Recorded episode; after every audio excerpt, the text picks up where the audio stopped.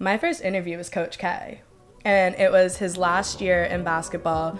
Duke traveled to Clemson, and it was just so surreal being this college kid taken into this room, and then you have Coach K in front of you, and it's ask any question you want.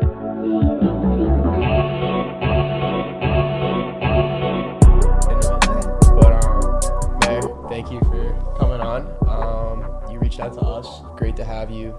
Just get right into it. Do you want to tell everybody just kind of a little bit about who you are and like what you've been doing over the last few years? Definitely. So I go to Clemson, and at Clemson, I pursued a career in sideline reporting. And I feel as if women have a position in sports, but that's not necessarily been easy for me. But through hard work, drive, I've been able to debut in the MLB as a sideline reporter. I've worked closely with Clemson football, baseball, and basketball, and also very closely with the Cape Cod Baseball League. What did it look like the first time getting on the sideline for you and getting that opportunity? So I remember this game perfectly. It was the first Clemson home game of my sophomore year, and this is when I got to debut on the sideline. And just seeing the atmosphere made me know that I made the right decision and what I wanted to do because the environment's so exciting. There's so much going on, and really getting to build a connection with the players. You get to know them on a deeper level and have more of an attachment to the game. Was Clemson football your first experience like with sports and being a sideline reporter, or like how did you kind of build up to that role? So, two things mainly. My family's a Notre Dame family, so every Friday that Notre Dame had a home game in high school, I wasn't there because we'd out be out in South Bend. So, I'd say that was my first college football experience, but growing up, my dad's favorite hockey player was Bobby Orr.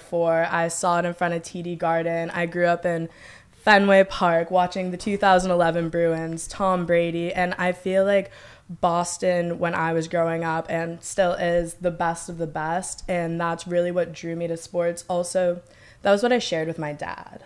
So that was why it was special to me. Did you play sports growing up? Yes, I did. I did volleyball, lacrosse, and gymnastics. And did you like want to continue like to be in sports, but you kind of was there a time that you realized like you didn't want to play or be like on the court yourself and you wanted to be more in the business or journalism side? I think where that came into play for me was I knew that playing a professional sport as a girl probably wasn't going to make me the money that I wanted and the lifestyle that I desired, but I knew I wanted to be in sport. So I was on Instagram actually watching reels and Laura Rutledge came up on an ESPN reel and I got into her research what she did at University of Florida, how she got to where she was and I thought that was something that I wanted to do. Got it. What is like the current sports landscape? I would say like in terms of you mentioned like women working in sports, mm-hmm. but also just like sports journalism with social media. Like, is there you know anything on your mind? Just like a, a rundown right right now in terms of you know sports in 2023, 2024. I definitely think that girls are breaking into the industry more, but it's still predominantly male. I've actually had people come up to me working at sporting events saying, You're too pretty to be working in sports. Who are you here for? And I'd say that girls almost have a fight to be taken seriously in this industry, but I will say it's getting better. And this advice goes for athletes, non athletes, anyone really. The way you portray yourself on social media is so important. Being a girl in sports, you can't necessarily have bikini pictures or all these crazy frat parties and that goes for athletes too. Like the way people see you on social media they're immediately going to form an opinion and i think it's so important to best set yourself up for the best perception possible. I feel like, I feel like social media is everything right now mm-hmm. too. So like, just because your resume is like separate, like mm-hmm. theoretically, your social media is your resume. It's not like a piece of paper anymore. So like, people are looking through that. Like, you, building a personal brand is like really important. Is that something you've started to do yourself? Definitely. So I've created a website actually through Google Websites, and I've also linked with Hoobie. is an invite platform where you can have all your social media platforms in one place through a link on your Instagram. So I've been doing that, and then I've also been building a website called Mare d'Entremont Sports where you can see my reels, my portfolios, graphic designs, and anything that would be of interest to an employer. Yeah, we know Hoobie. I've been on Hoobie since like probably like three years ago because they're all Boston guys, um, and we saw them in Miami Yeah, when down there with Jordan. Yeah, But Um, so like when what was your first like job in sports? Was it Clemson football? It was a third party Clemson company, so it wasn't directly affiliated with the university, but it's called Clemson Insider and they covered sports. And it wasn't football, it was actually basketball, which was my first experience at, back in 2022. And this is almost my fun fact when I talk about sports with people. My first interview was Coach K and it was his last year in basketball. Duke traveled to Clemson, and it was just so surreal being this college kid taken into this room, and then you have Coach K in front of you, and it's ask any question you want. And I think that's another reason that I chose Clemson because the connection to sports runs so deep that it really best sets yourself up for a network. Because this goes for everything. It's not what you know, it's who you know, and your connections and network are essential to development yeah, we found that too. It's, it's really important to reach out and like you know meet as many people as you can because you never know who they know. But um, when you were interviewing Coach K, like, was that intimidating at all? Like, you have one of the most prolific coaches of all time, like, right in front of you. What was going through your head? Don't stutter. That was the only thing I could think of. Don't stutter. And I think when it comes to sports interviews as well as conversations with anyone, just keep it simple and personable. Like, yes, this is this amazing coach who has awards down the line and X, Y, and Z, but at the end of the day, he is just a person and he wants to talk to you and talk about his team and tell his story. So that's what I always try and keep in mind. Do you remember the question that you asked him? I think so. In that game, there was a flagrant foul, and I asked his take on flagrant fouls and player safety. Was that Clemson versus Duke? Yes, it was Clemson versus Duke, and for a minute, Clemson almost won, but Duke ended up taking the win in the end.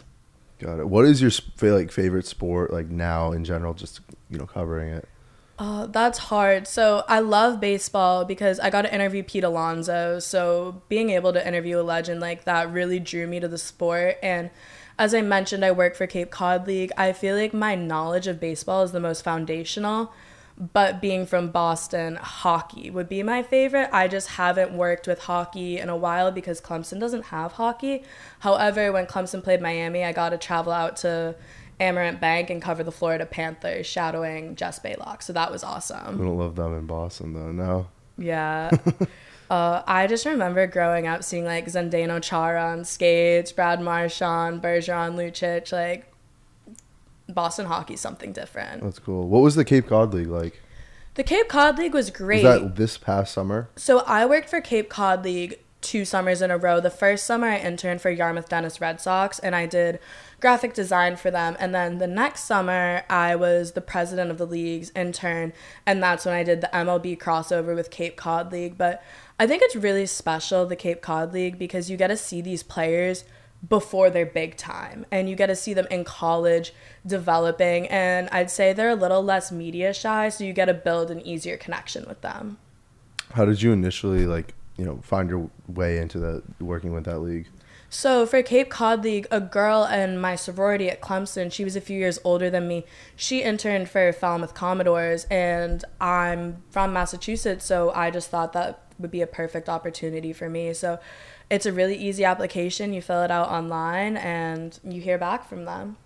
So you started with Cape Cod League and then mm-hmm. kind of went back to Clemson with you know some more experience mm-hmm. and, and, then working with Clemson sports after that. Yes. So when I went back after interning with YD, I interned for WSPA 7. That's the news station in Greenville, South Carolina. And that was how I would be able to be on the field, be in the Dabo interviews and do packages like that.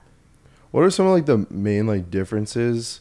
Because there's like TV media, there's social media, there's like you know Buffalo Bills TikTok style where it's very like kind of edgy in a way, mm-hmm. um, and then there's you know networks like ESPN that kind of have like a you know TV and social. What are the differences look like working on those teams?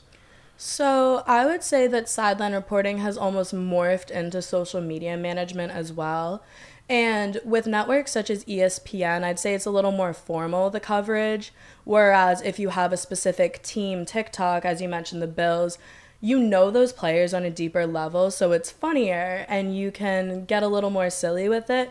But when it comes to ESPN, I'd say the coverage is platonic in the sense of you interview the players, you talk to them, but you don't see these guys every week.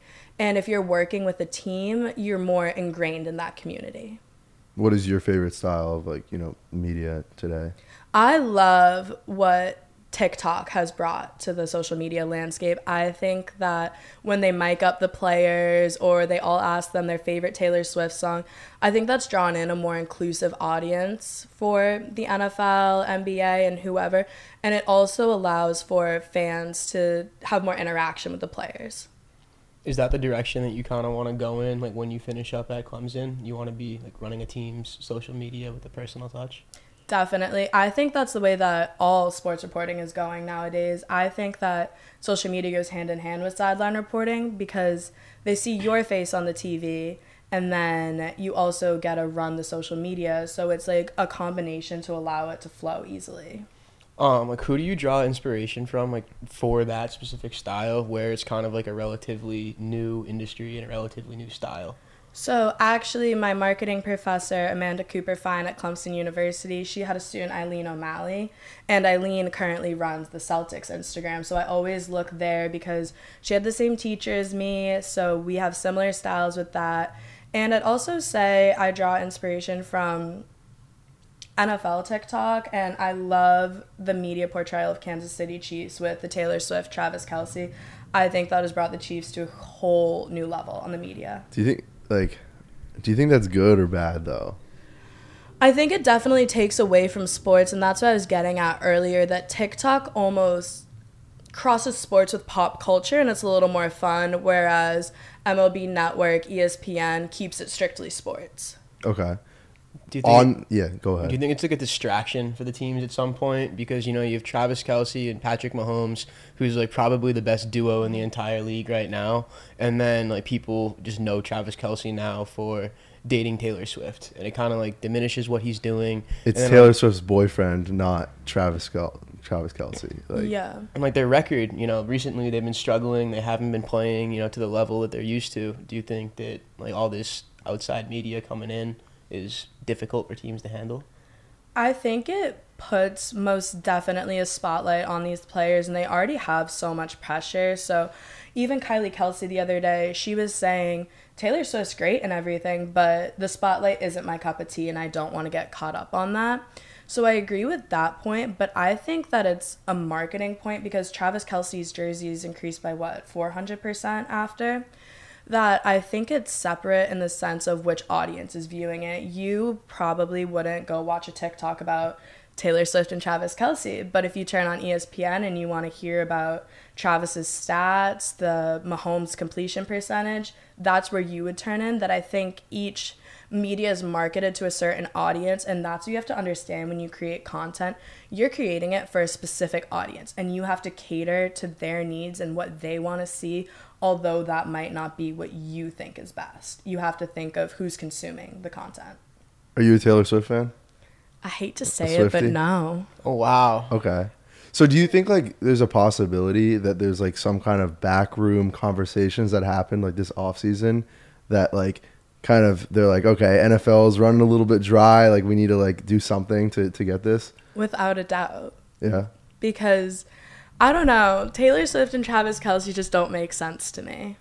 for what reason I don't know. I just it seems a little staged in my personal opinion. yeah Him flying out to Argentina, the camera's just there, and she's on the big screen at every single NFL game she's attended. It almost feels as if it's a paid appearance. yeah it could be some kind of deal with the stadiums that like you know she's performing there she has to Mm-hmm. come back like she was showing a lot of love to Gillette I don't know if that's like 100% granted It was like bugging me though for a while because like he would score a touchdown and instead of showing like his celebration, him spiking the ball, Cuts right to her. cuts right to Taylor Swift.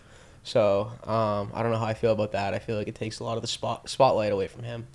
Yeah, I definitely think it takes away from the game and the sport because the people who are watching for Taylor Swift, no hate, but I guess as you probably don't know the logistics of the game. So you're not watching for the game, you're watching for Taylor Swift. What do you think about like baseball? So like, there's always the conversation that like baseball's kind of dying out, and there isn't the same appeal to it. The fans are older. Um, what are some things that you might have seen that you know social media has been able to lever like people on social media have been able to leverage or ideas that you might have for for that sport for baseball, I think that it's America's sport. At the end of the day, it's built on hot dogs, Sweet Caroline, where we're from. And I think that baseball, although it's not action packed like hockey, where there's fights, football, there's tackles, it's almost I view as a summer activity where you can go out to Fenway, go out to the ballpark, enjoy the game. But working with it, one of my favorite stories I've ever told was all baseball players have chains. that's like a huge baseball thing. They all have these crazy Cuban pieces. They all have these chains, but behind these chains are a story. So I think when you really make these people have a story and relatable and someone that you would want to get to know and root for, that's how you draw fan attention. And once you get certain marketable players, you can really build the fan base behind that. So that would be my idea is make the players a community aspect almost how like as a journalist like how do you find that story from from the players and like get them to open up I think that you should just be kind to everyone and not use kindness as a strategy to get something because when you're interviewing someone or talking to someone, it's so obvious when someone's just trying to get something out of you. And like I said with Coach K, you just talk to them as if they're people and you tend to find out little details. I interviewed Miami Marlins player Devin Smeltzer and he had one of the coolest stories. So, Devin as a child, he had cancer and then ended up making it to the big league. So that's one of the main charities that he donates to and it's little things like that that I think tell the story. What um what are the components that go into like an interview? So like were you doing a lot of research on him mm-hmm. and his mm-hmm. foundation beforehand or did you, you know, are you ever like just thrown into it blind and you have to kind of come up with things on the spot? So, I've definitely been thrown into it blind a few times. And when you're thrown into it blind and you don't really know the person, I tend to go with generic questions and let them talk and base the conversation off of who they are and how they're reacting. But if it's a prepared interview, I usually look up a few stats, some major plays they've had, where they went to college, what position, and after that minimal research, I make a little note sheet and ask them questions based off that. But I would never say I have typed out questions that I go line by line mm-hmm. by line because I feel like that almost disrupts the conversation flow. Was there ever an interview that you feel like you uh, didn't do a good job at, or you kind of like were just like afterwards you're like that did not go well at all? Yes, my first interview on camera for Clemson Insider was with James Skalski. He was Clemson football captain at the time.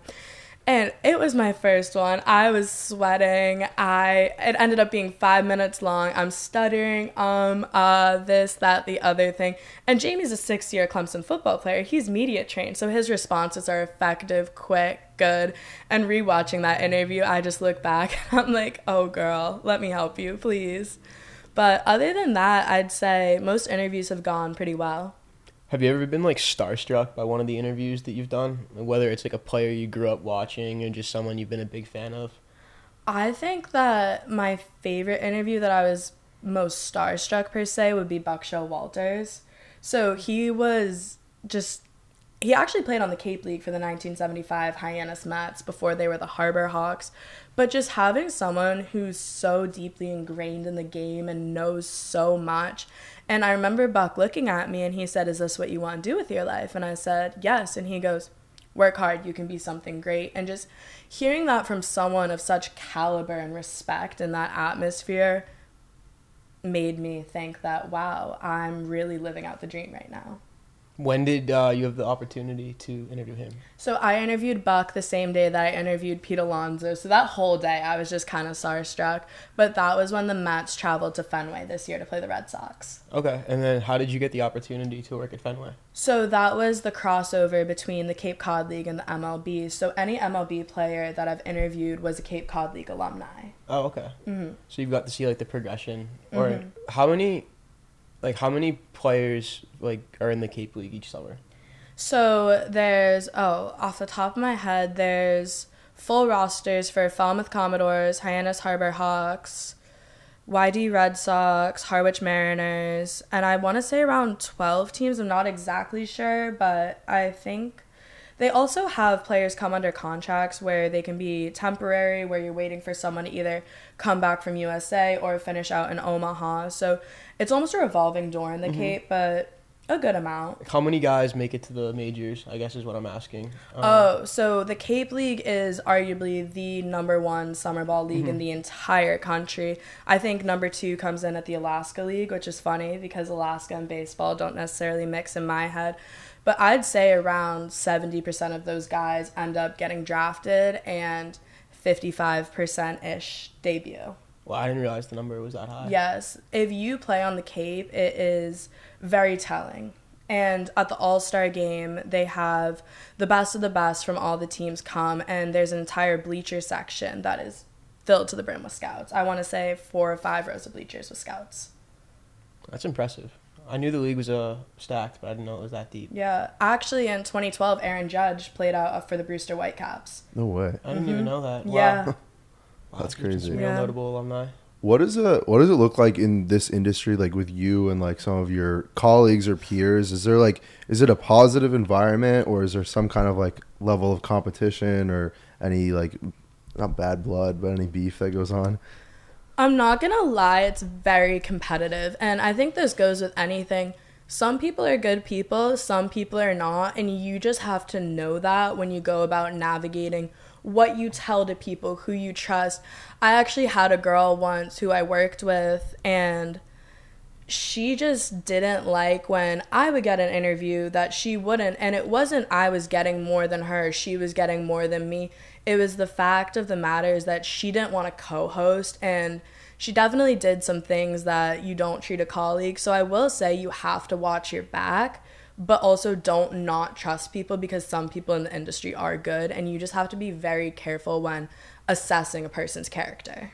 What would you say to like someone who wants to maybe in high school or in college and hasn't tried it and like wants to like break into this industry? start now.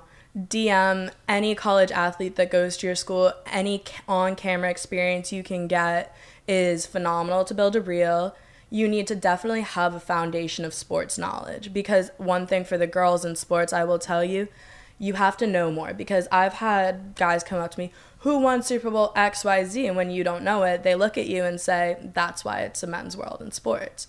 So I think that having a foundational knowledge, building a brand as we mentioned before, make an Instagram your name sports media. And also Teamwork Online is the number one platform for anyone who wants to work in the sports industry. You make a profile, you check it every day and it's an official affiliate of the NFL, NHL, NBA, and MLB. And they post the content creation, whether you want to do photos, videos, sales, marketing. So I would say that's the number one platform to break into. And all colleges have a local news station. Email them, apply, show up, and just don't give up because this is an industry where people are going to tell you no a lot. And don't be overly pushy, but definitely try for what you want. You said that like obviously because you're a female in the sports world, you're at like a big disadvantage. Do you think that you have like any advantages over the men that you're kind of competing with for jobs or interviews? I think in the sense that women are more likely to get on camera time if they look better, but I think women are at a disadvantage in the sense of knowledge. People think that just because you're a girl you don't know sports and you're here to meet a player or get some certain lifestyle, but that's majority not the case. And I would say that men are more secure in the sense of people respect them more, but I will say that women are likely to get on camera time. Okay. Where do you see like that going? Like the, it seems like there is significant like progress being made. I feel like just like mm-hmm. in terms of like numbers and like equality in sports, like on all sides. But like, where do you see it going? Like personally, Personally, I see women being the majority of sideline reporters. I'd even say that arguably I feel like now. it is now. yeah. No. Right. yeah. I think the roles of being at the table at ESPN is where the males take over. If you look at Laura Rutledge, she's the only girl on the college football ESPN Plus table. And when it's panels that are almost more formal and halftime interviews, post game, pre games, that's where it's mostly males. But I will say on college sidelines NFL, NBA, NHL, MLB, it's mostly women. And I would say that the next glass ceiling for the girls to break would be getting a spot at that table and having the table be a little more even. What do you think the girls need to do to like get a seat at that table? That goes back to social media. I think that if you want to do something different, you have to be different than everyone else. You can't have the same social media where you're out at the bars doing X, Y, and Z. That's not going to work. And you also have to keep your circle very tight and very personable. You are here to work. You are not here to be friends with the players. And you're here to build a connection with them so they feel comfortable talking to you. But I think for girls, it's very, very important. I cannot emphasize enough. There needs to be a strict line between work and friends. Where do you like, where do you draw that line? Because if you're if like let's say you're managing you know the Celtics Mm-hmm. TikTok and like you're with these players every single day and you start developing a relationship with them, does like the waters ever get blurry? Or even for you at Clemson, you know they're your classmates at the same time, but when you're on the field with them, you know they're there to work Mm-hmm. as well. I'd say that I'm friendly with most of the Clemson football team, but I think off the top of my head, I only follow on my personal Instagram four of them who I've developed an actual friendship with as a college student. And I think that you can be friends with someone, but you can't be out at the bars with them. Like if they messaged me and said, "Let's go grab a drink." So if I was managing the Celtics and someone said, "Let's go grab a drink," I'd say, "No, but I'll see you at work." And you have to keep it just very professional and assert from the beginning that this is not a game. And I'm here to work. I'm here to make you look good and I'm here to make this brand. Have there been people that like have like kind of given women like a bad reputation and kind of like taken advantage of like the opportunity that was given to them and you know for like it doesn't have to be women either. It could be mm-hmm. guys too, but just like in that space and just kind of acted not professionally. Oh, a hundred percent. There was actually recently a controversy. Did you see? I think his name's Kevin Fitzgerald. He was an NFL media producer, That's one of my and they gave the. K. oh Fitz. no way! Okay, yeah. So I feel like that was too extreme in the sense of that guy just gave him his phone and did a backflip, and he got suspended.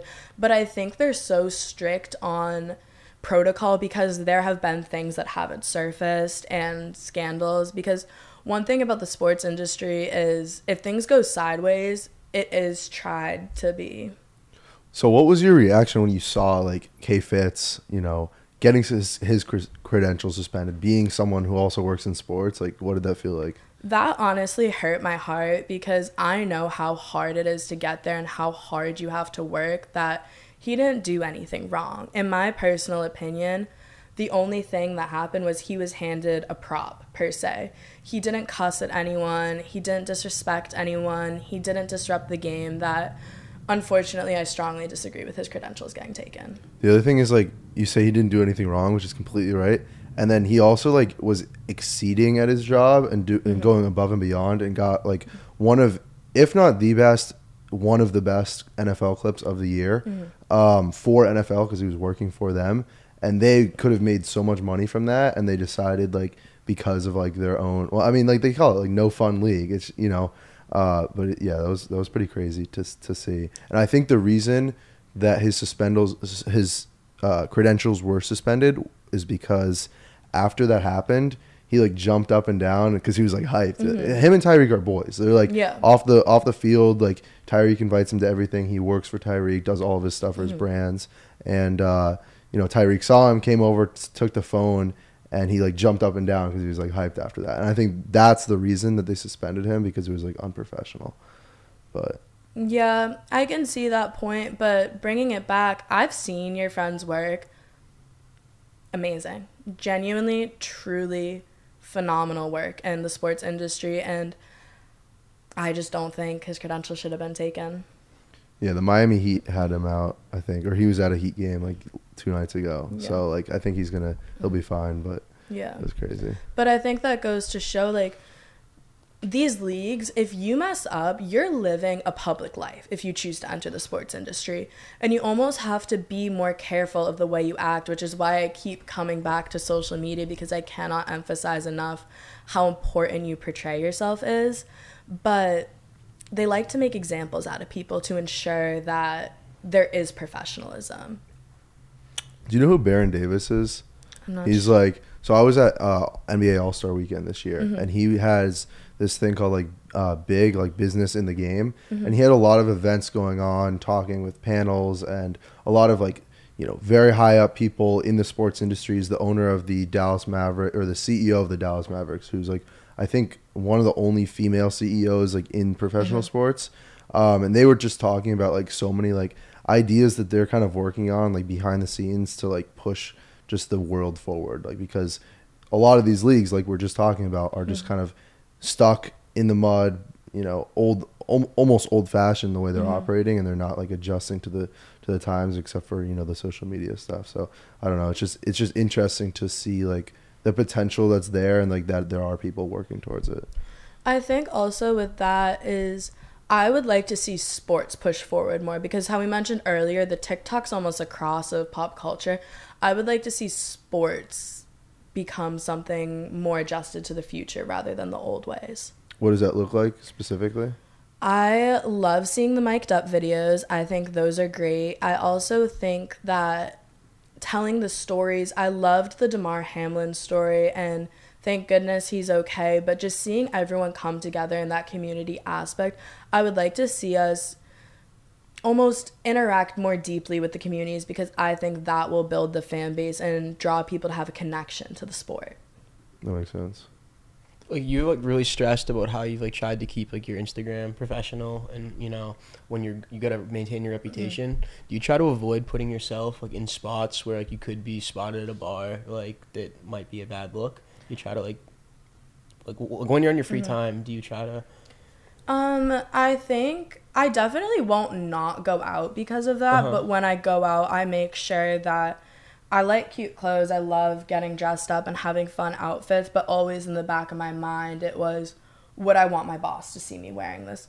And the other thing to keep in mind is when I go out in my college town, per se, I see those athletes. So even in the back of my head, then I'm like, I want them to take me seriously, and they're not going to take me seriously if I'm running around downtown Clemson in some absurd getup. Do you think that like obviously there's that balance of like Mm-hmm. your personal life and like your career and your passion? Do you think do you like the way that interference is and like that gray area how it kind of affects your personal Mhm. life or do you think that that should change over over time uh, when like more women are like working in sports? I think that I like the crossover a little bit because it maintains my personal life to a higher standard and respect. So I like that. But when it comes to women in sports, I think that arguably if a girl wanted to be friends with an athlete, I think that should be permissible, but unfortunately that's not the way it is and I would never want to give people the wrong information. That makes sense. So you, you like the way that you know because you have to be very professional while you're working, Mhm. it rubs off on your social life, and it, you, you're just more put together, like in general. Yes, I'd say I love being put together, but I think being put together means you can still have a ton of fun.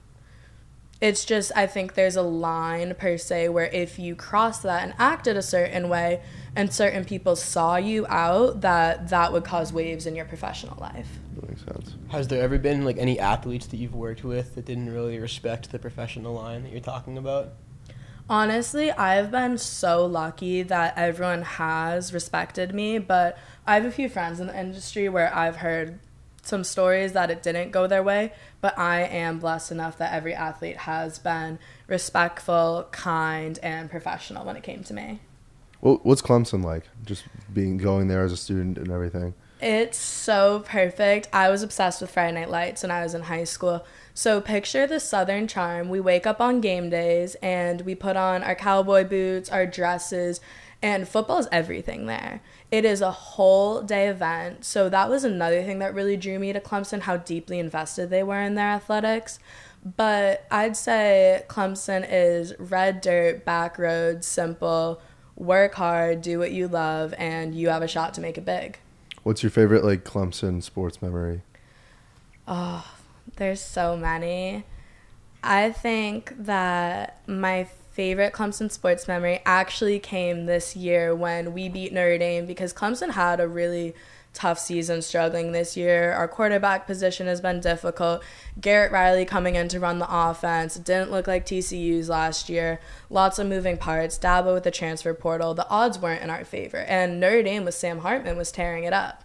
And fun fact about Sam Hartman, he used to be the quarterback at Wake Forest. So it was even double sweeter because we beat a Wake Forest alumni and we beat Notre Dame because Notre Dame has had a curse on us. When I was a freshman, Trevor missed one game because of COVID, and DJ debuted, got beat in double overtime. Then DJ lost to Notre Dame again, and my family's a Notre Dame family, so I would just get constant text calls, Clemson this, Clemson that. So when we finally beat them when we weren't supposed to, I was like, yes. That's a good memory. was that at home this year? Yes. Yeah. Okay. What's like your current outlook on Clemson football? How are you guys going to be in the next few years? I think that Dabo made a huge step with Garrett Riley because that was the first out of house hire since Brent Venables in 2012. And Brent Venables is out coaching OU now. That's great. I think conference realignment is going to play a huge, huge part in how Clemson's going to be. I think that Dabo definitely needs to open up the transfer portal because he is a very traditional football coach. But one thing I will say about Clemson football is it's built to last. Although we've had a superstar player, Trevor Lawrence, that's once in a million, a type of player like that. But we will never not be good because even this season, we definitely struggled. We got drawn through the mud in the media. Dabo got named the winningest coach this year for his record. Uh, what do you think like with the like they're adding teams to the college football playoffs and then also with the realignment like do you think that's going to affect like how he operates at all not Dabo necessarily, but my one comment on adding more teams. Originally, I was against it, but after seeing what happened to Florida State this year, if the college football committee is going to select Alabama every time because it's Nick Saban and they're the best of the best, I do think we should give more teams the opportunity to compete because although Jordan Travis got hurt and they were playing their third string quarterback, Florida State had arguably the best defense in the country. 100%, I will stand by that. And I really think Mike Norvell and the Seminoles deserved a shot at the college football playoff. So adding teams, I'm not opposed to anymore. What about your thoughts, like on the transfer portal? You speak pretty highly of it as something that like Clemson should be utilizing more. But like, do you think that that culture now of like players just like wanting like moving around, jumping around to different mm. schools, weighing their options is a, is a good thing? No, and this is controversial, but I think A, NIL impacts a lot of it because if you have a smaller school that's going to put up a ton of money for you, you're going to go there. And the transfer portal, I feel like almost creates a lack of loyalty because if you're going to go somewhere that's going to pay you the most, you're not there for the team. You're not playing for what's on the front of your jersey, you're playing for what's on the back. And I think that the transfer portal is good and players should be allowed to make the decision to move, but I think there should be harsher restrictions put in place whereas maybe you can only transfer a certain amount of times or the circumstances has to be evaluated by the NCAA because my favorite story actually was do you know Zay Flowers? He yeah. played for mm-hmm. BC. So Zay had the opportunity to make a bunch of money transferring yeah. and he stayed loyal to BC and played because BC was the team he came with, the coach he played for, and I just have a lot of respect for players like that because I think it's telling of who you are. He also stayed loyal, had a great last mm-hmm. year there, and went first round. Like yeah. That, that's it, worked out for him. So. Oh, that's really good. That's a stereotype too. You don't need to go to Alabama, Georgia, Texas, LSU, any of those schools to get drafted. It's who you are as a player and how you play. Totally. Cool. So, what's next for you? You know, moving forward, senior or you're wrapping up senior mm-hmm. year now, um, but college, pro sports, your career, what does that look like? So, I actually am a little unsure right now, which is the exciting part, but Charlotte hosts ACC Network, so I could move to Charlotte and work for them. But what it's looking like right now is I plan on getting an accelerated master's at Clemson. And with that, I have two degrees at 23. And I'll say it right now, I feel like most people have a college degree. So I'm looking for just one more thing to set myself apart. And as we've talked about this episode, sideline reporting has morphed with social media management. So, that being said, having a master's in communication just sets yourself up for the best possible success. So, I think that one more year of school and then I think that I would like to work for a team because I really want to be a part of a community opposed to working for a bigger sports network where you cover all three. And although that might be cool and I honestly honestly would take any job in sports I can get, I definitely want to work with a team and stick with them.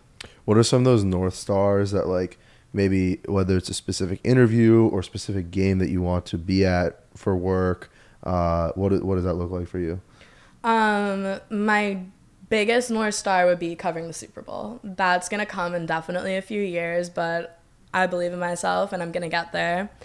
And I think that I like big anticipated games. I love SEC football. Although I don't go to an SEC school, I think SEC football is highly exciting. So working with a game like Alabama, Georgia would be a North Star. March Madness. I would love to cover Omaha. Any big caliber games where there's excitement and people are ready to be there and they really have passion rooting for the game, that's what I like doing. Awesome. Cool. Well, thank you so much for coming through today. This was a good, uh, great conversation. Hearing more about like your world, working in sports, and some of your goals. Uh, is there anything else that you'd like to, you know, cover or go go over? Um, no. Thank you so much for having me. Of course. Yeah, thanks for coming on. Yeah, of course.